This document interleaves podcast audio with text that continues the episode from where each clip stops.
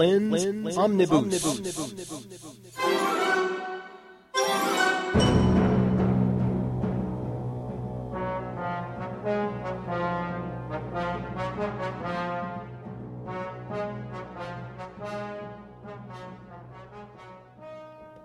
I have been involved with higher education in some capacity for 23 of the last 25 years.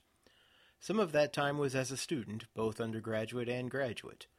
Most of it, 18 years to be exact, has been as a faculty member. Occasionally I have taken on minor administrative roles, such as coordinating a discipline or overseeing a curricular area in a music program. I have also served on and chaired various committees in my time. So, while I may not know much, I do know academia. Let me also state for the record right now, so there is no question. I love my current gig.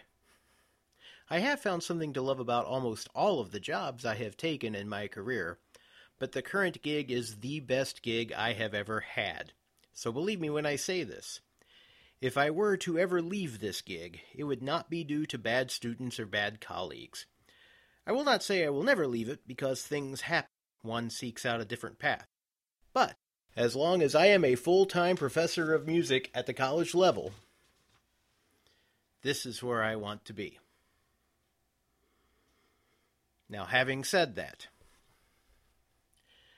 academia is not without problems, and I trace these problems to two roots.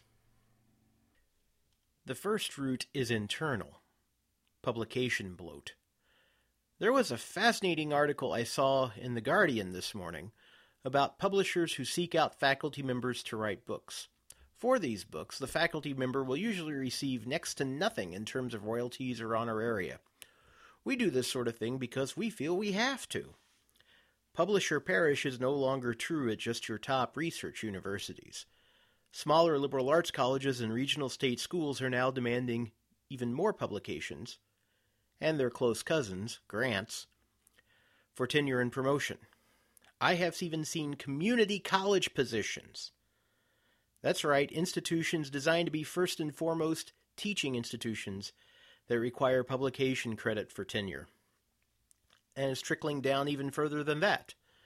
Not too long ago, a newly minted PhD could get a job and then start publishing. Now that new potential faculty member can't even get a job interview without having two or more publications on the CV. And who is reading these articles and books that we're cranking out? In most cases, nobody. It was rare enough in the days when only two articles were required for tenure to see your article cited in more than one place, to say nothing of that article or that book being a paradigm shifter.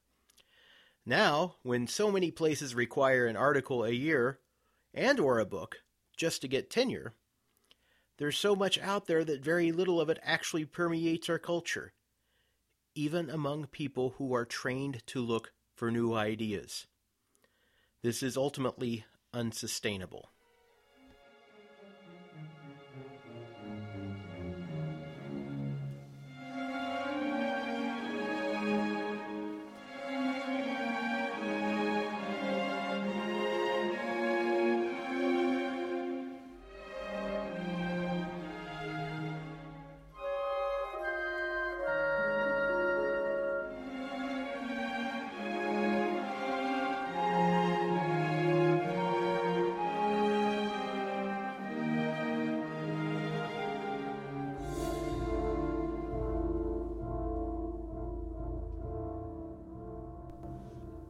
What about that other route? That one is external. Neoliberal business leaders and politicians have seen education, as they see all aspects of human existence, as a potential cash cow. Education is no longer considered a public good, and our systems do not reward an educated population. Rather, it is viewed as a private good, helpful only to the person attempting to acquire it since, in their view, it is no longer for all of us, but rather solely for individuals, they can apply market forces, quote unquote, which has the two prong effect of making college unaffordable to the middle and working classes, without loans featuring terms that border on indentured servitude, and providing steady stream of income to cronies and kin. Longer term effects include the general population coming to view college as nothing more than job training. Because why else would you spend that kind of money except to get a job? As well as the demonization of the professoriate, usually under the cover of fighting indoctrination or political correctness. Meanwhile, the checks keep rolling in. In some states, they're simply cutting out the middleman and putting business leaders in charge. The regents of the University of Iowa just this week voted to hire as the institution's new president someone whose entire experience inside academia consists of teaching a few adjunct classes while serving as a marketing expert in a business that nearly disappeared under his tenure. We can stop this. First and foremost, vote.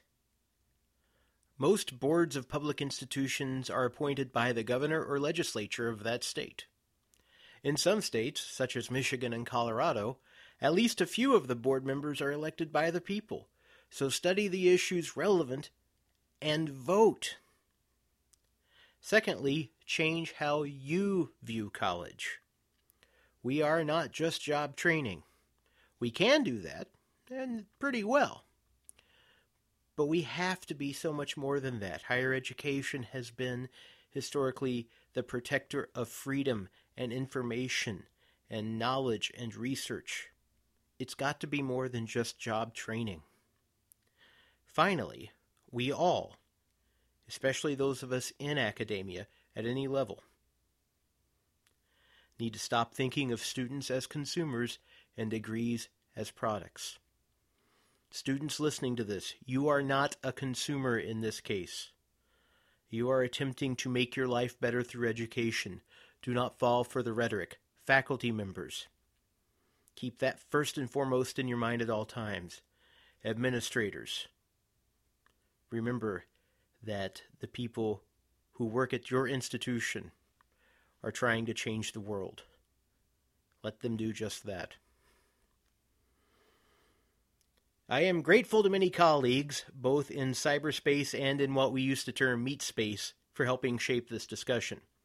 Special consideration is due Sara Goldrick Rab of the University of Wisconsin Madison, Jim Buhler of the University of Texas Austin, Chris Schaefer of the University of Colorado at Boulder, Kevin Holm Hudson of the University of Kentucky, Nathan Long, president of Saybrook University in the Bay Area, and Lori Rowe of Ivy Tech Community College. I thank them all for their many wonderful correspondences on these issues. Our theme music is my own Rational Exuberance, played by the Czech Philharmonic and available on Naxos. Thanks for listening, and have a wonderful day.